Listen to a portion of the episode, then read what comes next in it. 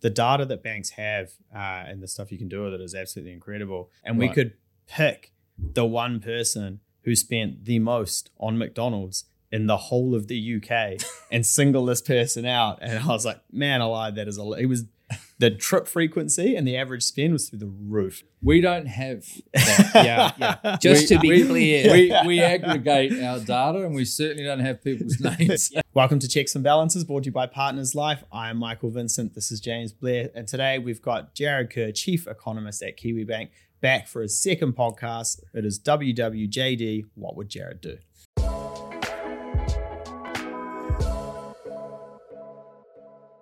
So, Jarrod, welcome back. Cheers. Yeah.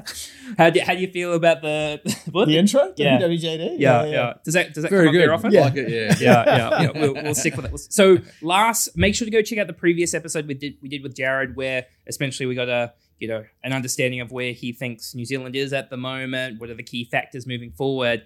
We're gonna go from quite macro to Jarrod focus on what would Jarrod do based on the current environment. So I've got a few questions to ask you. The first one is if you had a million dollars in cash, Jarrod, right now, what would you do with it?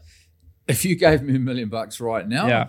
obviously I'd say thank you very Yeah. much. I mean, it's it's the standard guest fee that uh, any checks and balances. Yeah, yeah, Oh, right. guess makes with I'll be, I'll yeah. be back next Tuesday. Yeah, Yeah. Geor- Geor- Georgia or Hawaii, the money. Yeah. Uh, I'd pay off my loan. Yeah. Seriously, paying off the mortgage is probably the best thing to do. And the way I think of it is I'm paying, you know, six, seven percent on a on a million dollar mortgage. In order to to do something else, I, I need to earn, you know, so much more to take on that risk and then think of it in after tax terms.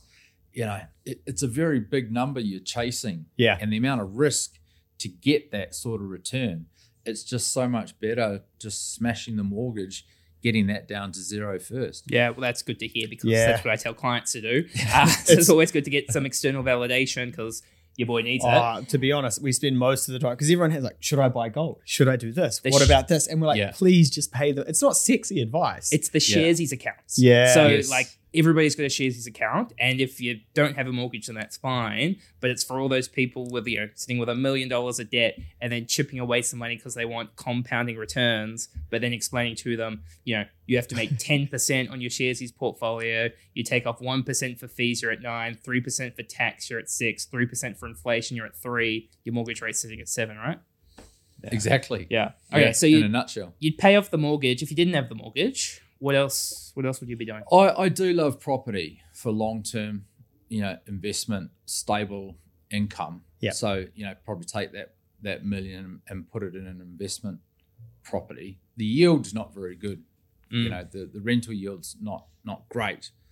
But I think of, you know, owning that for 10, 20, 30 Mm.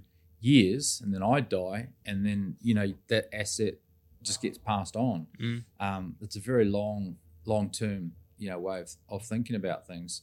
And then you've obviously got the capital gains uh, on top of that. You know, if you actually, uh, for those nerds out there, if you actually viewed an investment property as an annuity and said, this is how much money it's giving me each year for the rest of my life, and sort of discount that back, you'll you'll realize it's actually quite a large number, and Yeah. it's greater than what you're paying for that investment property. yeah. Yeah, and obviously the ability to leverage as as well, right? is if you go down. another Mm. thing, right? Yeah. So yeah, so if you decide to buy a 1.5 million dollar place, you got a 500, you know, mortgage. Again, smashing that mortgage first. Mm. Um, uh, but yeah, for a you know long term investment, I think it's just why Yeah. you know Kiwis love it. Yeah. um, and the tax advantage is there as well. Yeah, and what about like you look at the historical performance of property as an asset class, which you know a lot of boomers have done very well. Yeah, If you look going forward, do you think you know those what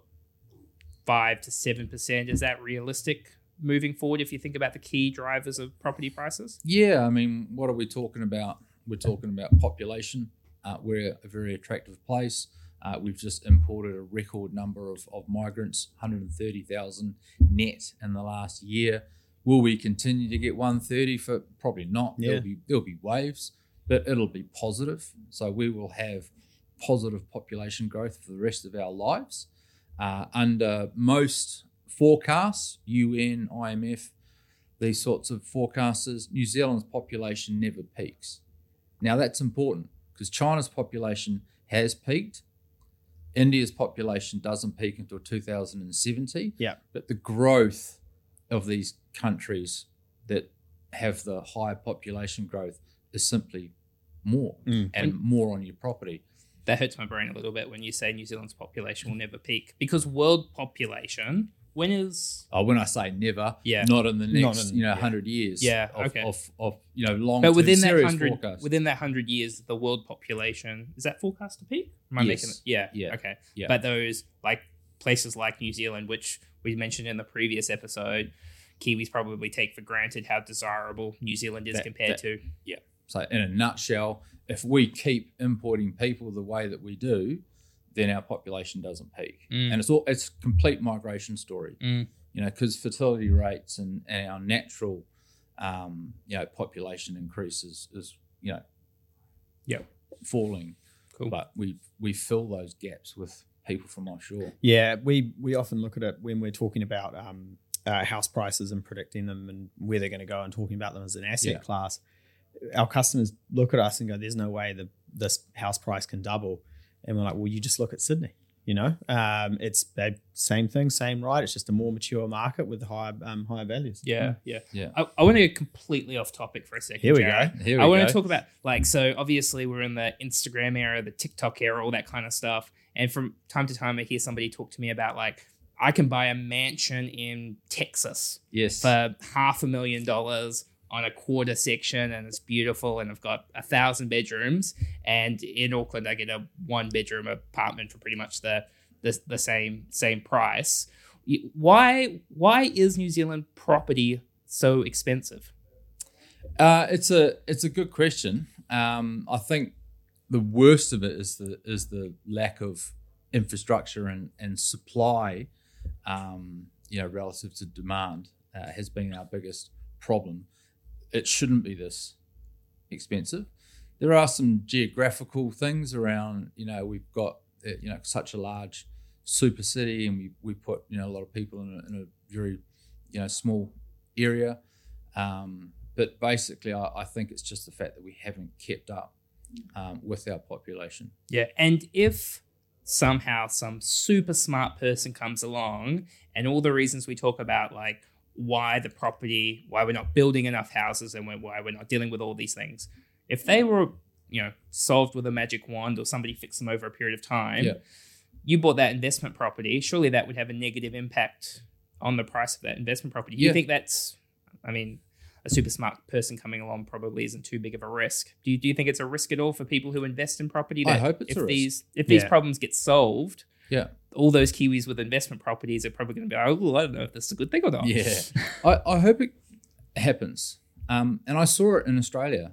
So um, I am the best at picking the top Yeah. in housing markets because when I buy, for some reason, that's the top in a housing market. Yeah. So I bought my first house in Australia 2007. The world imploded. I bought an investment property in Australia in 2016. And this is the best example I can give you because they then, the mining boom finished Yeah. they took those people and put them into residential and they built you know thousands and thousands of apartments actually oversupplied the market Mm. so house prices sorry apartment prices which is what i bought uh, fell in 2018 19 and they haven't really recovered so um, yeah i'm very good at picking the top but that example is what i would love to see Yeah. happen in New Zealand because what they did was actually significantly increase the supply of, of apartments Mm. and apartment prices fell Yeah. on the back of supply and demand, not interest rates, not other bits and pieces, but actually catching up and going almost you know a little bit too far on the supply side, and we desperately need that here. Yeah, and if, I mean, I guess you imagine as well as if that problem is fixed and New Zealanders don't see property as their primary investment and the capital shifts to more productive asset classes, Very true. that is a good thing for the total economy. And pro- property itself is not a really productive asset class to invest capital into. No, no. No, completely agree. It- And it's not not an even playing field. Yeah. From a tax perspective, you know everything you're you're Mm. touching on is true and, and should be fixed. Mm. Yeah. So uh, yeah, I mean, it's interesting, right? That it's if the system gets fixed, all the people who invest in property are impacted. That's But the problem. You, that's the problem. No one wants to fix. yeah, yeah, It's, it's inter- and Yeah. you know, you know, if you're thinking about the political piece as well, Mm. when do people feel best? It's when the value of the house goes up, Keeps right? They borrow more, yeah. more money, go and do things. Uh, you haven't mentioned. You've spoken about property, spoken, spoken about paying down debt. You haven't spoken about shares at all. Our um, index funds, all our index fund lovers out there will be crushed. Why? Why not invest in shares? Uh, for me, right here, right now, it's a bit of an awkward situation. It has been for the last couple of years where interest rates have gone from super stimulatory levels where, where equities went nuts. Mm. You, you put interest rates close enough to zero and you watch other asset markets go for it, and Mm. equities went for it, right? Yep. Now we've seen interest rates ramp up, and equities have kind of yeah. done this over the last couple of years. Yeah. Now, you know, I'm I'm good friends with a few, uh, you know, fund managers here in, in, in New Zealand and very clever people, cautious, Mm. sitting on a bit of cash right Mm. now.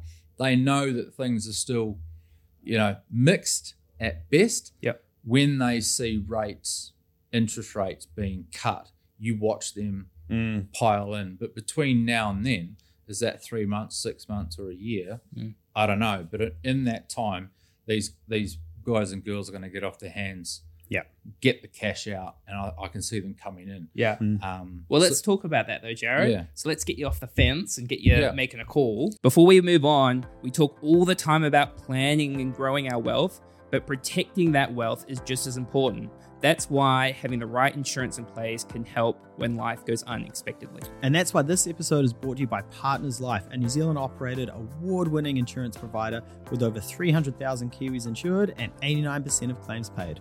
Partners Life understand that having some insurance is better than having no insurance. They have flexible and personalized solutions for any budget or situation. Check out their website in our show notes below. The OCR, when, you know, imagine you're making the decisions, when are you starting to cut the OCR? by November, you know, and, and that's me being cautious. I potentially, you know, could go earlier than that, but let's say I want, I really want to confirm inflation first, Yeah. and then November I'm cutting, and I'm not mucking around either. I'm not doing 25 and then sitting for a couple of months. I'm doing 25 every meeting Yep. until I get the cash rate back down to three. Yeah. Yeah. Not mucking about. Yeah. There's no point mucking about when you've decided to cut, when you've beaten inflation. Mm. Off you go. Yeah. Yeah. That's not priced into the market. There is a lot of cuts priced in, but not that terminal rate Yeah. of three. Yeah. Uh, that to me will then fuel the Yeah. uh, the confidence, businesses, all that good stuff, but equity markets as well. immediately puts a smile on my face when you say start cutting every meeting. And Mike, if we're talking about the OCR, you know, cutting and getting to three percent. For those that don't know, what does that mean for their like home loan rate? Yeah, well, I mean, it's basically where the Reserve Bank's indicating um, banks to price their uh, residential rates. So you, it won't be three percent. If the OCR is three, there's going to be a bit of margin in there, and a bit more. But that's probably more around a, a long-term good interest rate Mm. uh, as opposed to a long-term average interest rate. I think. Yeah. Um, but that that you know that would be phenomenal for uh, everyone who's rolling off those sixes and sevens. Yeah. That's a huge confidence boost for them. Yeah, yeah. Okay. And and so where do you see, you know, not the OCR but interest rates sitting? Because I there is like the whole question around, you know, seven percent is actually not that high Historically. when when you consider historical, but then obviously debt to debt, income. levels, and mm-hmm. you go, well, what is the what is like normal now? What's like Yeah. a if two percent's way too low, seven percent's way too high. What are we sitting like four or five long term? Yeah, so we we talk about the neutral cash rate, which is going to bore everyone that's listening. Not right me. now. Yeah, yeah, yeah. We'll turn the cameras off. Yeah. Yeah. Leave the two of you to it. But basically, the neutral rate is a is an interest rate that's not hurting you and it's not stimulating or exciting you either. It's Yeah. just a boring rate that doesn't do anything, Mm. right? So we originally thought it was two. Now we think it's closer to three for a variety of reasons. Mm. It doesn't matter. So if that's where the cash rate will go to be neutral, well, we're at five and a half. Mm. So there's a big, big drop down. And just imagine mortgage, mortgage rates fall by the same amount. Yeah. Mm. And and there you are. Yeah, yeah. And if you you know put that into somebody with a million dollar mortgage and they're paying seventy thousand in interest, and that drops to you know fifty thousand or forty five thousand, Yeah. an extra 20, 25 grand of after tax income Mm. Yes. is incredibly material. I can imagine next year, my a lot of the conversations we're going to be having on the podcast is as people roll off their mortgage rates, just going like, keep your mortgage repayments the same. You're Oh, I not know. used to yeah, them. yeah, that'll yeah. be the that'll We- be the battle try- of 2025. Yeah, and it's Yeah. interesting, and that's for good us. advice. Yeah. Like, it's proper.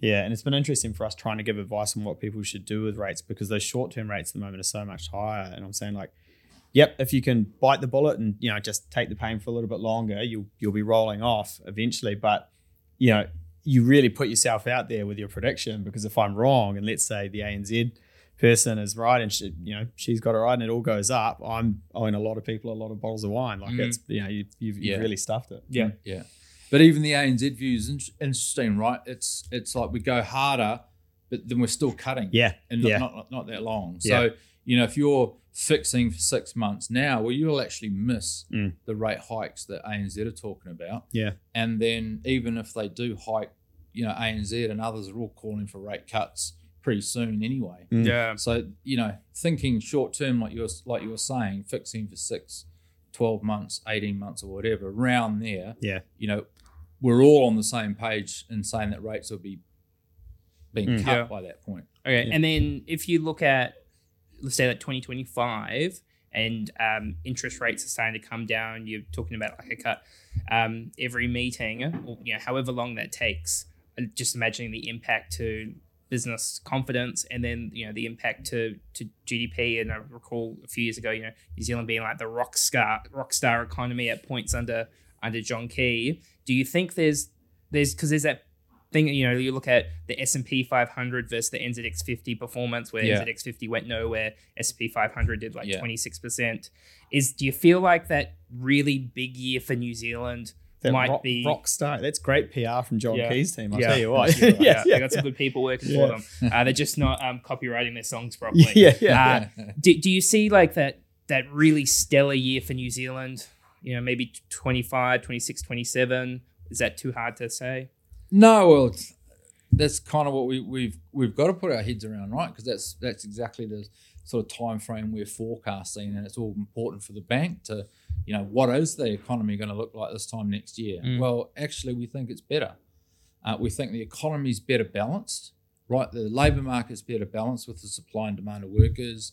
The housing market's better balanced, um, given the given the what it's been through, and hopefully we're seeing supply picking up. Uh, confidence is improving amongst you know most businesses, uh, particularly agri. I think will start picking Yeah. up again next year. All that stuff points to a, a far better performance Mm. next year than what we had last year. Yeah. The other interesting thing is, um, I noticed and hearing a little bit about like a delay from boomers around looking to exit and sell their businesses and going, um, you know, COVID came and we're just going to hold tight for a period of time to get the valuation. There, there Yeah. must like the the you know the switch of debt for younger generations taking on new businesses.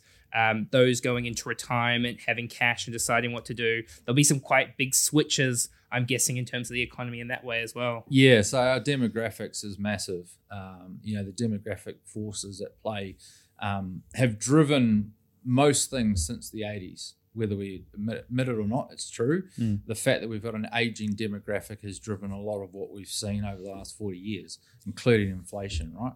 So there's going to be an unwind of that, right, as the as the boomers retire and sell their assets uh, down. Um, we've seen quite a delay in boomers. So 2008, they might have wanted to, uh, you know, retire then. I they bet. didn't. They had to push, had to push over. And Yeah. now you're saying the same thing's Yeah. happening again. People are working longer. Um, so yeah, that that is continuing to drip, drip feed through, and it's it's going to be an interesting dynamic as you know that the assets are, are sort of passed down Yeah. Yeah. from one generation to another. Cool. Yeah.